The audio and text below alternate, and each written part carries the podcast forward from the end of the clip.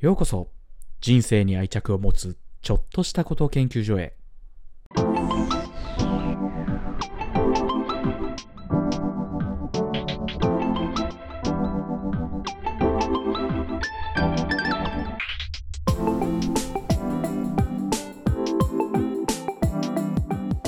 でその6ヶ月の生活の後はどうなっていくの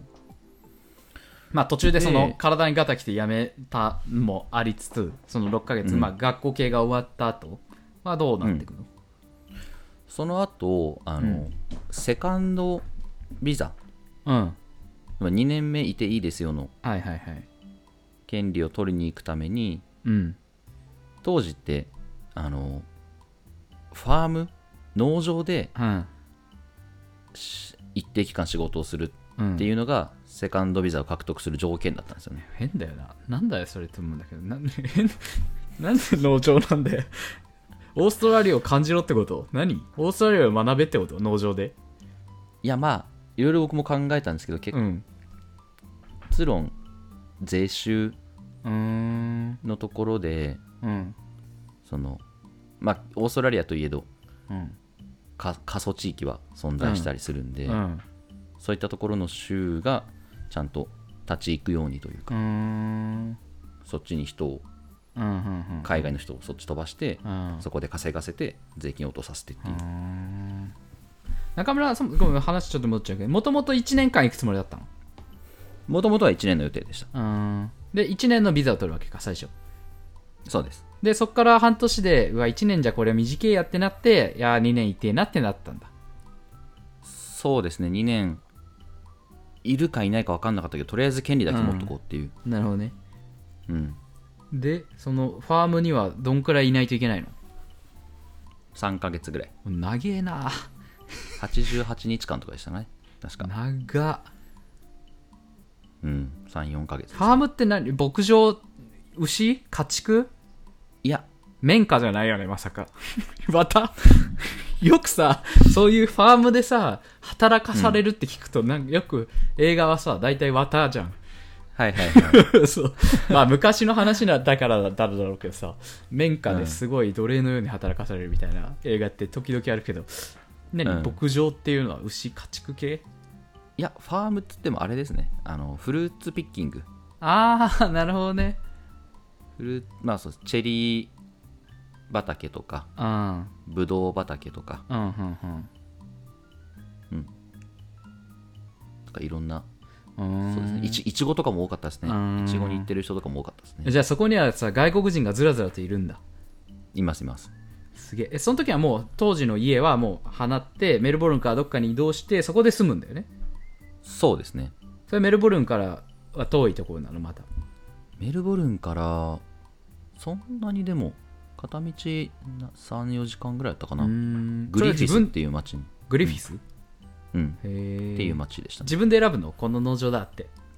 自分で選びますえ何が稼げるかとかはいはいはいまああとは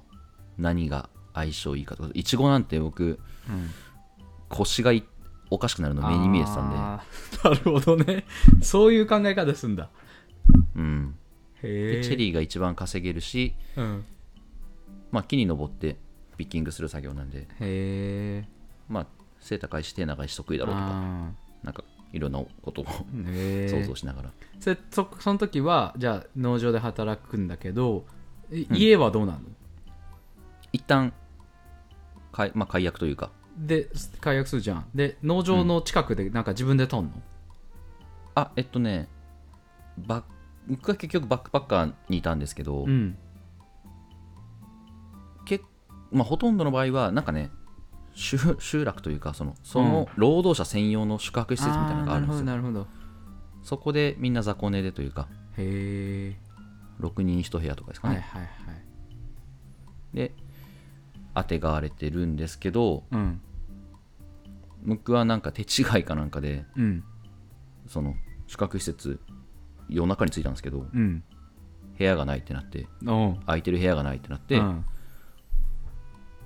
でまあととりあえずねその日はあの優しい方がうんちょっとこここ使っていいよみたいなうんてくれたんですけど、うん次の日から家なかったんでうん近場のバックパッカーうーんに泊まってましたねへえすげえな想像できいやもうなんか悪い想像しかできないもんななんかそれ劣めっちゃ劣悪な環境しか想像ができないんだけど環境は劣悪なの実際その劣悪別でにすあ劣悪なんだやっぱり劣悪ってうーんなんかどまあレベルあるけどう、うん、そんな超もちろん超小切れなとこではないしみたいな感じなのうんうん小切れなとこではないしその環境って意味でもあのオーストラリアってマリファナ合法なんでうんもう朝っぱらかうんそういう匂いらが集まってみんなマルマリファナ吸ってるわもうあーそれさ一日朝起きて働い農場で働いて飯食って農場で働いて寝るっていう生活が88日間続くのそうですマジかよ、まあ休みあとああったりしますけどうん、基本的にじゃあもうその時はご語学勉強とかそういう話そういう次元の話じゃないんだじゃないですねではしゃべることさえもないよなそんなチェリーピックしてる時うん雑仕事談中はと喋んなかいですねせどさうんすごいねですね、まあ、結局僕は途中でいろいろ事情あってはいはいはい辞めたんで、うんうんうんうんそれそれは88 8 88日はいなかったのか全然です何日ぐらい1ヶ月もいなかったです多分へえ数週間それはなんでやめたのそれ結構大あれ気になる人多いと思うんだけどこれね当時 Facebook うにんめちゃくちゃ長文で投稿したんですけど、んその理由をうんやっぱねおかしな点がいっぱいあるんですよねうーんその宿の手違いとかに始まりですけど、うんチェリーピッキングの仕事があると言って行ったのに、うんうんチェリーがまだ売れてないからまず仕事がないとかうーんとかその言ってた金額で全然稼げないとかああなるほどね1日いくらぐらいは平均、はいはいはい遅い人でもこんぐらい稼げますみたいなのをはい50分の1ぐらいしか稼げないとか、マジうん本当時給、うん、23ドルぐらいのひどい時へとえあじゃあもかもあったしうなんかもう実態実態実態とその言ってることはもうかけ離れてんだだからもう変なしかけ離れ今闇バイトじゃないけどなんかすごいそういうおかしいなまあ闇バイトなんて最初からおかしいこと分かってるからまだしもなんかいわゆる意味わかんないやばいバイトみたいな感じなんだそうですね強制労働施設みたいな当たりの人は当たりらしいんですけどうんうん本当にうん搾取されまくるうん現場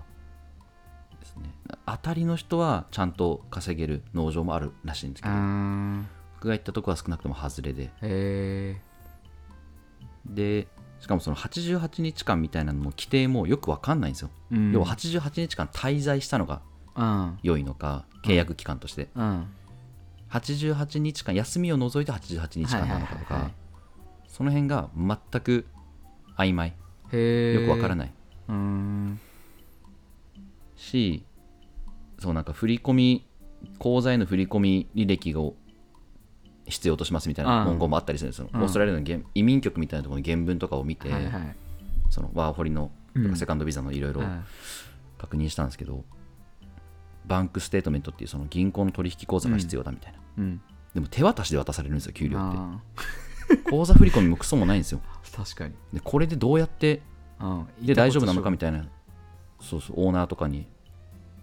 バックパッカーの受付のうんなんかおじさんとかうんに聞いてみてもいや大丈夫だとうん実際にそれでみんな取ってんだから大丈夫だとなるほどねって言うんですけど、うん いやそんなみ たいなあそんな曖昧なものになんかかけれねえなー確かにな稼げないし88日なんかなんかね結局100日間ぐらい働いとくのがいいよみたいなうん安全策でそんぐらい働いときゃいいいいんじゃないみた いな多めにけどちょっと多めに働いとけみたいな遺伝のためそうよくわかんないじゃないですかだってかに仕事も契約期間が88日あったところで当日朝になって雨降ったらダメとか、あ休みになるとかもあるんですあよ、はねいはいはいはいどうやってそれ証明すんのっていううんでしかも厄介なのがセカンドビザがうん発行できない場合もあるし発行できたとしても、うん空要は一旦日本帰るとするじゃないですうか、んでセカンドビザでもう一回来るとうんなった時にオーストラリアの空港でうん入国できませんって言われるかへえ可能性があるとかもあったんですよっへえていう事例もあって実際にうん飛それ行すごい機な乗ってきたのに入国できないっていうなるほどねっていうあだからリスクを中村はそうやって働いていく中で、おこれおやおやおかしいぞってなっていきつつこれ本当うにんセカンドビザ取れるのかってなってった時に取れない可能性全然あるなっていうことを思って辞めたんだ、そうですね取れない可能性あるし取っても空港でうん突っぱねられるとか意味わかんないケースもあるし、稼げないしうんはいそもそも1年目のビザの期限も迫ってたんではいはいとかももろもろあってそれさ生活かかってるわけじゃん稼げないってどうどうなんのなんかもう今日食う飯ないんだけどみたいなのはなんないのさすがにまあさすがにそれぐらいは稼げる、うんあまな難しいですねだからまあ向こうにいると、まあうんうん、まあ出銭ないからなそんな強制労働施設そう遊びに行くとかないからら そうだよそねうそうそう飯が食えりゃなんとかなるから食費だほぼ食費だけですよみたいな感じになるわけだよねそうです食費だけなんで、まあまあまあはいはっていうはいへえこれはセカンド今どうなんだろう今実際どうなってんだろうな、今どうなってんすかねねだからじゃああんまり僕はセカンド、うんわかんないけど行く人でもしセカンドビザ取りたいと思ってる人はよくちゃんと調べた方がいいね絶対ちゃんと調べた方がいいですねあとは、ねある程度いろんなリスクを背負ってそうだね覚悟を決めなきゃいけないっていう農場の口コミサイトとかないのかなここはダメとか いやさすがに食べログみたいな今の時代にってあるんじゃないですかねねえファーム当ロ時グはまだまだ、うんそうだよねあると思いますよ探せばね超大事じゃんそんなの、まあ、だから国としても適当じゃないけど、もう農家とのやって、なちょっと適当な感じで運用されてるんだ多分そうですねとりあえず労働力を送り込んでうん税税金はいはいはい税収アップできれば何でもいいやっていう、えー、オーストラリアの闇だうん、国民性出てますねそうだね そっから大さ体いいかえっ、とだから今何ヶ月目だ6ヶ月78ヶ月目ぐらいか7ヶ月目ぐらいになるのかな農場終わって、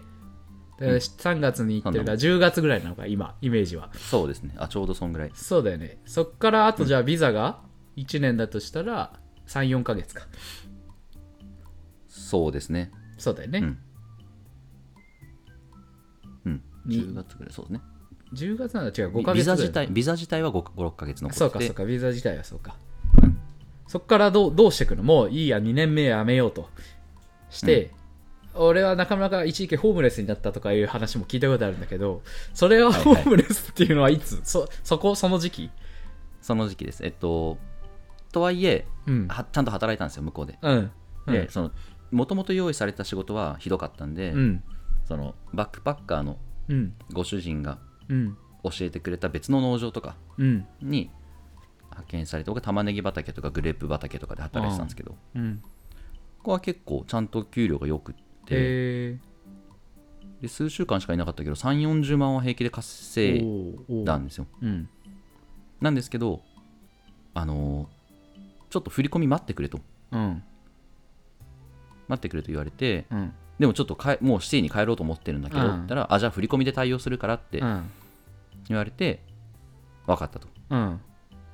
振り込んでくれよっていうことで 怖っ言ったんですけどど、まあ、それが運の尽きだったとうん当然のように振り込まれずうん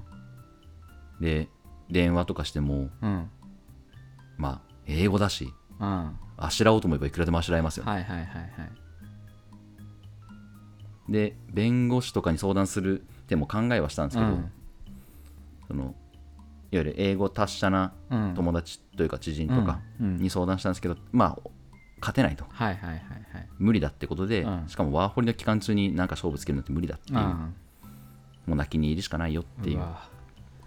形でである意味稼げてないってことだよね稼げてない結局稼い でない結局そういうことだよねいやだから今思ったのはさ、いやそんないい農場だったらじゃあこっから88日間やろうかなとかっていう選択肢もあったのかなとか思ったんだけど、うん稼げるし、これそこなら悪くねえなみたいなのでやろうとか思ってたけど結論はやんなくてよかったりするのかなわかんないけどまあそうですね結局そのお金の問題だけだったら続けてましたけど、そうだねそうセカンド取れない、まあ確かに不透明な点がたくさんあったからねはいはそうい意味ねえなと思ってえでかええじゃあシティにいるときに金がどんもうそこつきそうですけど振り込まれればまあまあまあ大丈夫だったけどそれが来ないから資金がショ,、ショートするってことだよね要はそうそうそうそう 資金ショートですそこでやっぱ引っ越しって最初に敷金とかがいるんでそうだよねで戻ってうんえっ、と最初振り込まれる予定だから、うんちょっと側金無理だけどうん数日後に振り込まれる予定だからうんつって入ったら振り込まれずうん23日は待ってもらえたんですけど、うんもうダメだって言われて 出てけって出てけ今日今日出てってくれってやっぱでかわいそう宿なしに宿なしになりうんそうで結局次の家が見つかったのが23週間後でしたかねうわえぐだからその間は住所なし家な し、住所不定無職の中村哲まあ、無職でではなかったんですよ無職ではないのまあかそうあのバイトだけは前にやってその行く前にやってたバイトに拾ってもらえたんで、それは焼肉屋じゃないとこなのまたそれはまた別ですね焼肉は本当1ヶ月ぐらいだったんでああそうなんだうんその後お寿司屋さんはいはいはいはい結構高級のうーんお寿司すごいいいとこ、うんうんそこも日本人の方だったんですけど、うんうんすごいよくしてくれてへえそれさ日本人の人になんとかな言えなか言えないというかしてもらえなかったのいやこんなことがあってとあの資金がショートして我は私はホームレスになってしまったなんとかちょっと先にお金をくれないかってななんなかったのああお金をくれないかまはあ、ちょっとなそらのなかったで要すするに前払い給料前払いできねえかとかは、そこは相談しもしなかったですね、へでもあのよくしてくれたのはえうんあの数日間はねほんマジのなん家なしホームレスだったんですけど、うんその後はあのホームレスとはいえ、うんそのバイト先の休憩室うんうんうんうんを使っていいよっていうへえなんで休憩室で寝泊まりするみたいうなーんあじゃあオーナーもやっぱりしいこいつが言えねえっていうのは分かってるんだ分かってますなるほど ねじゃあ給料前借りだったなまあでもそうですねまあ無理かもしれないけどねうーんへえ多分貸してくれって言ったら貸してくれ前借りしあーできたと思うんですけどうんえそれ23日ガチで言えない時はマジで路上でねしたのそうです路地裏とかやばあの公園とかあの友達の家にのうんマンションうんのエントランスとかにここそれこう入らせてもらってそしたら友達は止めてくれないのところでダメなんですよそれがあルームシェアとかだからルームシェアとかだから なるほどね自分の権限でどうにもならないっていうだあから遊びに来たという体でうんマンションにはとりあえず入りーうんエントランスでうんなんとか夜を明かそうとエントランスのソファーとかであ夜を明かそうとまあ途中で追い出されたりしたんですけどーやばかわいそう警備員に そうだよね出てけとすげえなすげえ生活してるよなそういう人っってていうお多くはないけどいるんだろうなそなんかそう中村の今の話聞いてるとさうんなんかそんなになんか偶然が偶然を呼んでないというか結構簡単にホームレスになってるじゃん、 なんかそうですねそうなんかいそういや、いると思います。まあでも、なかなかね、詐欺にあって給料がないっていうそうかのも、なかなか状況的にはないだろうし、まあよまあ、余裕を持って生活しとけよっそてうかいう。まあそうだなそれはそうだな 話なんギリギリすぎるっていう説ある そうなそう、もギとリもギとリすぎるだからそれで言うとやっぱり、り最初からうほギリギリの資金でほワーホリに行ってるっていうのはそういう、ね、こともあるからこそ気をつけた方がいいってことだよね、もちろん現地で稼ぎゃいいっしょっていう気持ちもあるしわかるけどうんっ、てなった時にでも1ヶ月だけでも なんとか生活できるぐらいの余力はあった方がいいってことだよねそこの余力あった方がいいと思いますね。そうだよねどんなリスクがあるか分かんないんで、そうだよねこんなことがあり得るってことだよねうん、それで言うと僕、もう一個下げられ、下げられたっていうか、うんあの、レンタカーを借りて、うんで、友達とこう、小旅行みたいな、うんした時に、うん帰りにそのガソリンを入れたらうんガソリンスタンド出るときに車がガタガタガタと急にうん大きな音を立て動かなくなるうんまあ要は燃料間違えたっていううん、だから経由じゃないといけないのにレギュラー入れたとかなんかまあ逆しかりそうレギュラーなのにえっとなんだっけ経由、ディーゼルうん、経由入れたってことデだィよーねゼル、ううんんを入れちゃっうんたんですけど、うまんあ、でもそれもレンタカー借りるときに、うんまあ、一応証証言者いるというか、うんあの説明聞いてたうん一緒に説明聞いてた人うんもう最後の注意点で、うんこの車はディーゼルだから、うんがあのディーゼルガソリン入れちゃダメよって、うんディーゼル入れろよとそうディーゼルを入れ入れてください、ねうんガソリンダメですよってうん言われたのを聞いてるんですけど、んまあ、多分2人とも英語力なかったのうかわんかんないですけど逆だったかもしれないですそうねいうことねディーゼルは絶入対れんなよダメだよって、うんけど普通だったらまあまあ逆だったら言わないのが普通な気がするけどなうんいや、レンタカーや、俺レンタカーや、まあ日本だけどレンタカーやってて、レギュラーガソリンだったら別に軽油はダメですよなんて言わない気がする。軽油だったらですよね軽油入れてくださいよって言うけど。とかそう、軽イレギュ自動ラーなことだからこそそうそうそうそうそう。うん注意喚起したんだろうなっていううーん。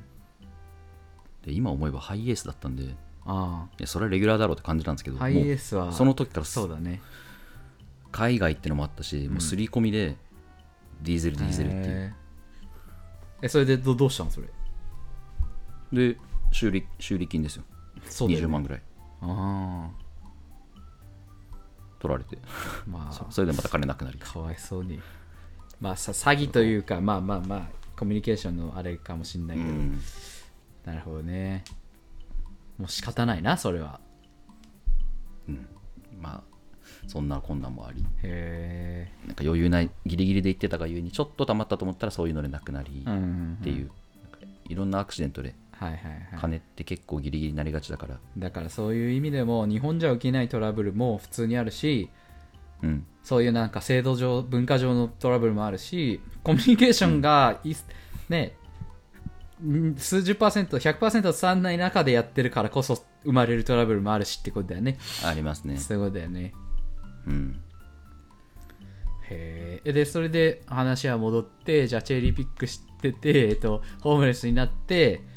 お金え結局ど,、うどうやってその23週休憩室からはどうやって脱するの休憩室からの旅立ちはどうなの休憩室に寝、泊まりしな がら働きはあ、そうだよね働いてはいたんで、うんでオーストラリアって結構2週間に1回の振り込みとかが多いんですよ給料なるほど月末締め月末払い翌月末とかじゃないんだめめめっちゃ珍しいですもうへ日本だけなんんじゃないかってぐらい、あそうなんだうん、1週間もありましたしへえじゃあもう働いたそれがすぐもらえるわけねすぐもらえますうーんで結構給料も良かったんではいはいはい1回振り込まれちゃいさえすればはいはいとりあえそういずうこと敷金とかの頭金はできるんでだからさっきのその農場の話もなんですぐ給料おかしくねえかってなれるかっていうと1ヶ月経たないうちに払われてるからだよねなんか日本の感覚だとさ、次の次の月ぐらいにさあれってなるような感じがするけど、はいはい、はい、こう結構タイムリーに払われるからすぐ気づくわけかおかしかおすかしぐい気かづきますうーんそうかそうかで23週間して給料払われてから敷金礼金払えるようになってうんやっと家をゲットするわけか家をゲットしました大変だないやそれでもう11月かそうですね11月ぐらいですねだか11ら月もう話さあでさっきの話は10ヶ月いたってことはいえー、と3月に行ったってことは1月ぐらいに帰るわけだよねであと2ヶ月1月に帰ってます、うんであと2ヶ月はその家でそのバイトしなお寿司屋さんでバイトしながらって感じなのそうですねお寿司屋さんと途中からラーメン屋さんでもはいは働いいて、それさなんでさ職を転々とするの1個じゃダメなのうーんまあ給料ですよねあーシンプルにそうなのその、うん、焼肉屋は10ドルとかでしたかね時給当時そしたらもう最低賃金下回ってるんで店の名前出せないん ですけどあ10ドルでも最低賃金は下回ってんだ全然下回ってますあそうなんだまあそうだよなまあ研修期間っていう位置づけとかでもいろんなあー買いくぐり方法あるかもしれないですけどそういう手渡しだからバレねえとかいろいろあるんだろうなあそうですうーんだから手渡しのとこはあそう手渡しのとこはやめた方がいいですああだから手渡しあの証拠を残したくないイコール何かっていうかそういうことだよねやましいことがあるってそういうことだよいうね可能性もあるんけでどだからこれはもう日本も一緒やなよくなあのやばいバイトこそ手渡しみたいなやつだよな、そうですすぐだねここは一緒かもその分いやあフリの条件いいというね買ったりするうん振り込みっていうだけでちょっと信頼度上がったそりういしうこますとねかえー、はあなるほどね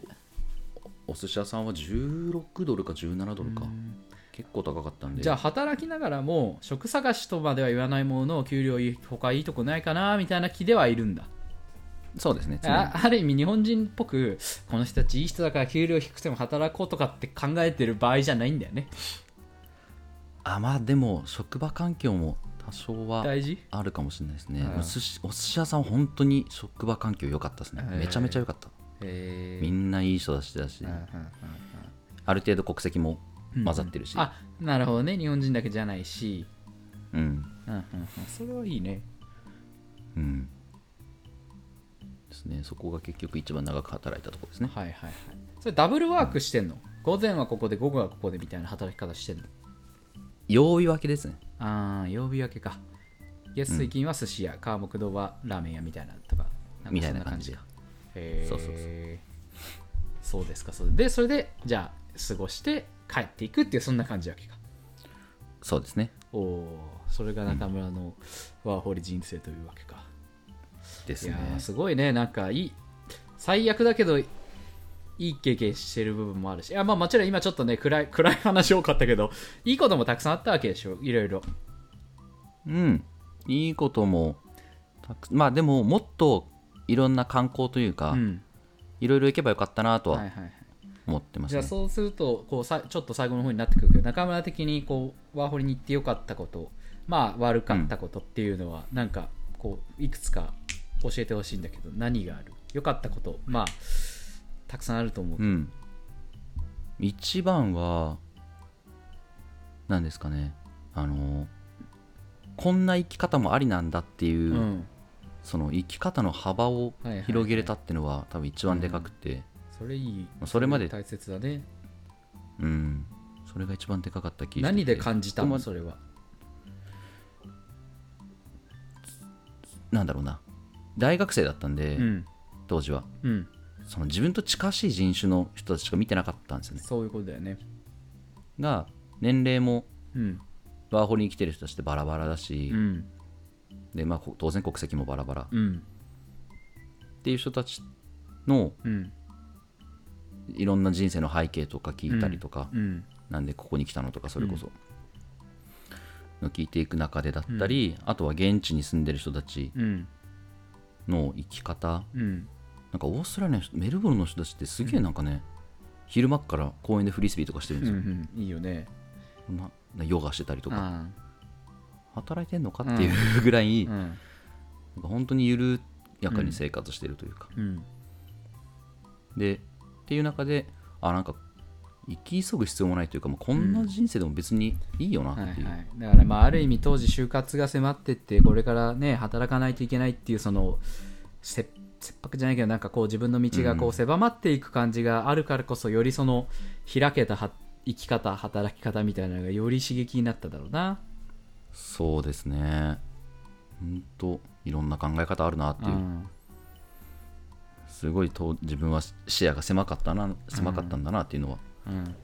感じましたね、からそういう意味で言うとやっぱりこう2829まあ20代後半もそうだけど30代過ぎてもそうだけどこうどんどん視野って狭く、広くなりそうでひつ狭くなるじゃんまあうん僕らの人生こんなもんだろうなみたいな全部想像ついてるような感じになっちゃうそうってですいうねだからこそワーホリにとか海外に行くまあ別に観光でもいいのいい部分もあるのかもしれないけど、まあ、ある程度長い時間、うんそういう環境に行っていろんな会話をしたり文化を感じたりそういう日常のは、うん生き方みたいなのを見るっていうのはすごいいいこいいことというか自分の人生これからさらに広げうることだよね。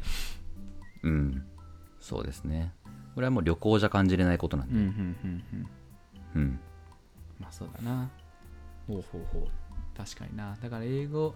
圏で英語を学ぼうと思って行ったけど、そういうところを学べたっていうのはすごい一番いいところか。うん、まあ英語はまあそこそこで帰ってきたんでそうそう、結結局どうだったまあもちろん、ある程度はその勉強の、そんなに勉強してるし、あれだけど、うん自分なりの到達したいところでいうと、パーセンテージはどんくらいまでいったのいその生き始めの時に描いてた理想からすると、うん30%ぐらいですかね、はいはいはい340%、あそうだよな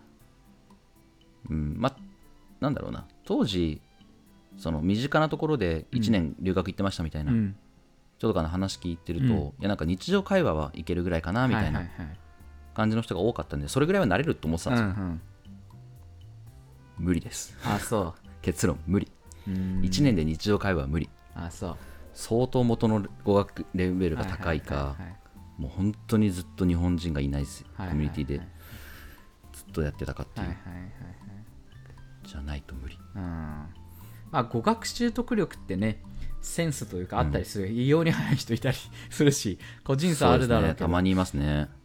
うんえー、なるほどねそうかそうかまあトイックで言うと800ぐらいあーまあ相当高いけどねそうかそれじゃあ逆に言うとまあ悪かったとこって言ってるとあれだからこうしとけばよかったみたいなのってなんかいくつかあったりする、うーんまあ1個はうんちょっと最初の方の話で言うともっとガツガツうんその相手の迷惑とかうん考えずにというか、うんもっと踏み込んでよかったなっていうう、ん、そういうことかだからまあこちょっっと喋ちって日本のカルチャーの迷惑で迷惑だろって思っちゃってるけど、もうともすると迷惑じゃない可能性も全然あるわけだもんねそうですね離れてそれが嫌で離れていく人はもう離れていけばいいかなってあーそうかそう一期一会だしあそうだねだねだから確かにな受け入れてくれる人も当然いっぱいいるし、そうだよねいやそう考えるとさ例えば日本ね今日本にいてさこう外国人が留学に来てて一生懸命日本では、うん日本語で話そうとしてくれる人をそんな邪険に扱おうともまああんまり思わないっちゃ思わないよな思わないですね、うんまあ、でも思う人もなんかいいひどい対応する人もいるはいるいじゃなるいですけかど街でね日本だっている気はするけどもちろんけどそうじゃない人もいる気ももちろんするし、そうそうそうそうそういうことだよなそうだからそ運が悪かった時はもうんそううだよ、ね、しょうがないってで感じでね、もはや日本語だってね日本人って話しかけて日本語だって邪険にするやつはするから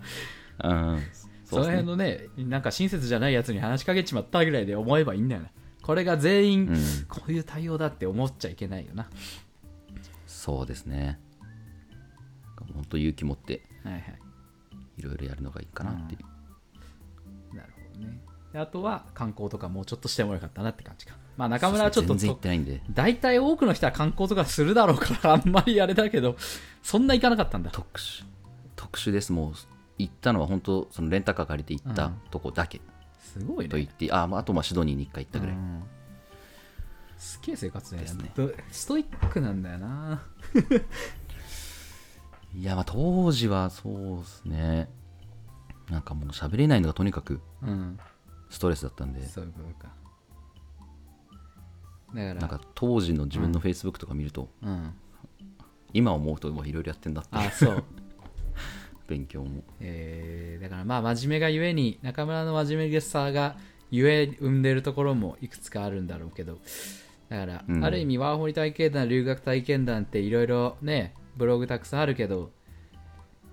人それぞれなんだろうな多分その人の性質パーソナリティによっても全然違うし、うんあるよねそうですね何を目的にするかもそうだし、ねうんまあ、だけど何にせよ本当に思うのはそうやって飛び込んで海外に行くかって経験俺はさないからさそういう長期間海外に住んだ経験とかって羨ましいなってやっぱり思うけど、うんいいよねだからせっかくチャンスがあったり今だって思うんであればなんか迷わず行ってで思うのはやっぱり違ったなと思えば帰ってくりゃいいしっていうのはうん大前提にあるよね、なんかいありますね行ってね1ヶ月行ってうわやべえさすがにこれ違ったかもって思えば別にねなんかそんな恥ずかしがらずに帰ってくればいいしねそうですねね途中で全然帰ってくりゃいい1年いなきゃいけないわけじゃないから、ね帰ってくりゃいいしそうだよねうんで別に日本人と全然絡んでいいと思うんですよ、ああそうなんだうん、その追い込みすぎるとマジで友達いなくなるんで だから語学学校でうん、その日本人と絡まないようにって言っても、うん、やっぱコロンビア人はコロンビア人同士で固まるしあやあっそうかそうかぱ国ごとに固まるんでそこに入っていくのもちょっとなんかね気が引けてくるんですよ確だんだん確かに普通にタイ語とかで会話してるしはいはいはい日本人は日本人で絡みつつ普通に他の人とうもん絡もうとするっていう、だから日本そ人うですだねけでずっといいよう一緒にいないようにすればいいだけで最初からね、だから心地いいかもしれないけどそこはコロンビア人とのグループにガッチャンコするとかっていうなんかそんなことをしていけばいいっちゃいいもんな、そうですね日本人のコミュニティも大事にしつつはいはいはいいろんなところに挑戦していくってそいううみんなストイックになりすぎて、心の支え失うのも悲しい から日本人のやそうそうっぱねカルチャーが分かる人たちが近くにいるってそういう、うんそのメリットだってあるからねなんか日本語しか喋れなくなっちゃうとかいうデメリットあるけど心の支えっていうメリットあるもんな、ありますありますそうかそうかいいですねあと聞けるし普通にあーそのこれなんて言えばいいのみたいな英はい語はで、いっはいていうかも聞けるからそうかそうかうんんまたメルボルンには帰りたいというかわかんないけどメルボルンにいやメルボルンじゃなくてもいいけど海外で人生暮らすのもありだなみたいなって思ったりするの、うーんそこまでは思わない全くなしじゃないですけど、うん当時はねメルボルン一生住んでもいいなと思うぐらいうん良かったですけど、まあ、やっぱ日本帰ってくるとやっぱ日本がいいなってなりますねああそやっぱ細かいとこにううんうん手が行き届いてるというか、ううんん日本がやっぱりいいなっていう、そうだよなまあ友人もフランスに行ってて帰っうん来年ぐらいに帰ってくるって言うけどまあ時々日本に帰ってくるとやっぱ日本いいなって普通に思うっていうもんな、あ ーやっぱいいっすよ日本ね住みやすいやそうだよね。そっかそっか。面白いですね。ななんか話漏れてることないワーホリで。これからちょっと考えてる人向けとか、なんかいろいろ中村的にうーん話したいことは話した感じする。そうですねなんか注意事項とかあればお伝えしておきたいですけどうんなんかパッとは出てこないですね、まあぜひ今後留学ワーホリにを考えている方は、あれですね。なんか 疑問質問あれば、うんあの何でも答えるのでってところで、あのぜひお便りくださいという感じかな。 質問してください。まあでも本当悩んでるんだったらうん行った方がいいと思います、ね本当そうだよね。ぜ絶対後悔はしないそうだよね。何があったって後悔しないよな。だって、なそう。 農場で働いてホームレスになってるやつが後悔してないんだから、大丈夫だよ。 大丈夫ですねね。そうそうか、そうか。そういうことがあったらそれはそれでネタになるかそらういだいでよすよね。いい人生経験だよ。強くなるからうんだって、なんか映画みたいじゃん。農場で働いてみたいな。なんかもう俺だっていつもそれ話、まあ何回か聞いたことあったから、聞くともういつもなんか裸足で、ボロボロの 真っ黒の、ほんもともとは白いのに真っ黒になった服、作業着着されて裸足で、もう足からちょっと血出ててみたいな。もう顔も泥だらけでみたいな。汗だくんところで、チェリーをこうピックアップしてみたいなのがすごい想像イメージつく。まあこれ多分大げさなんだろうけど、さすがに。っていう映画のやっぱり見過ぎかわかんないけど、刷り込みはねそうそうあるけどそれで休憩室そこまではないけど休憩室は牛と一緒みたいな みたいな感じの想像がするで夜には誰か一人抜け出そうとするみたいな さとかとかがちょっと想像つ考えちゃうけど、まあ、そこまでじゃないけどそうそうそんなのあるんだなっていう話をまあという中村がちょこちょこ聞いてた話をそういえばあのポッドキャストで話したことなかったなと思ったので今日は結構長い間ですけど聞いてみましたというそんな回でしたまた疑問質問等あればぜひご質問いただければなと思いますというところで大丈夫かな今日はこのところではい以上にしたいと思います人生に愛着を持つちょっとしたこと研究所でした今週もありがとうございました来週もよろしくお願いします失礼します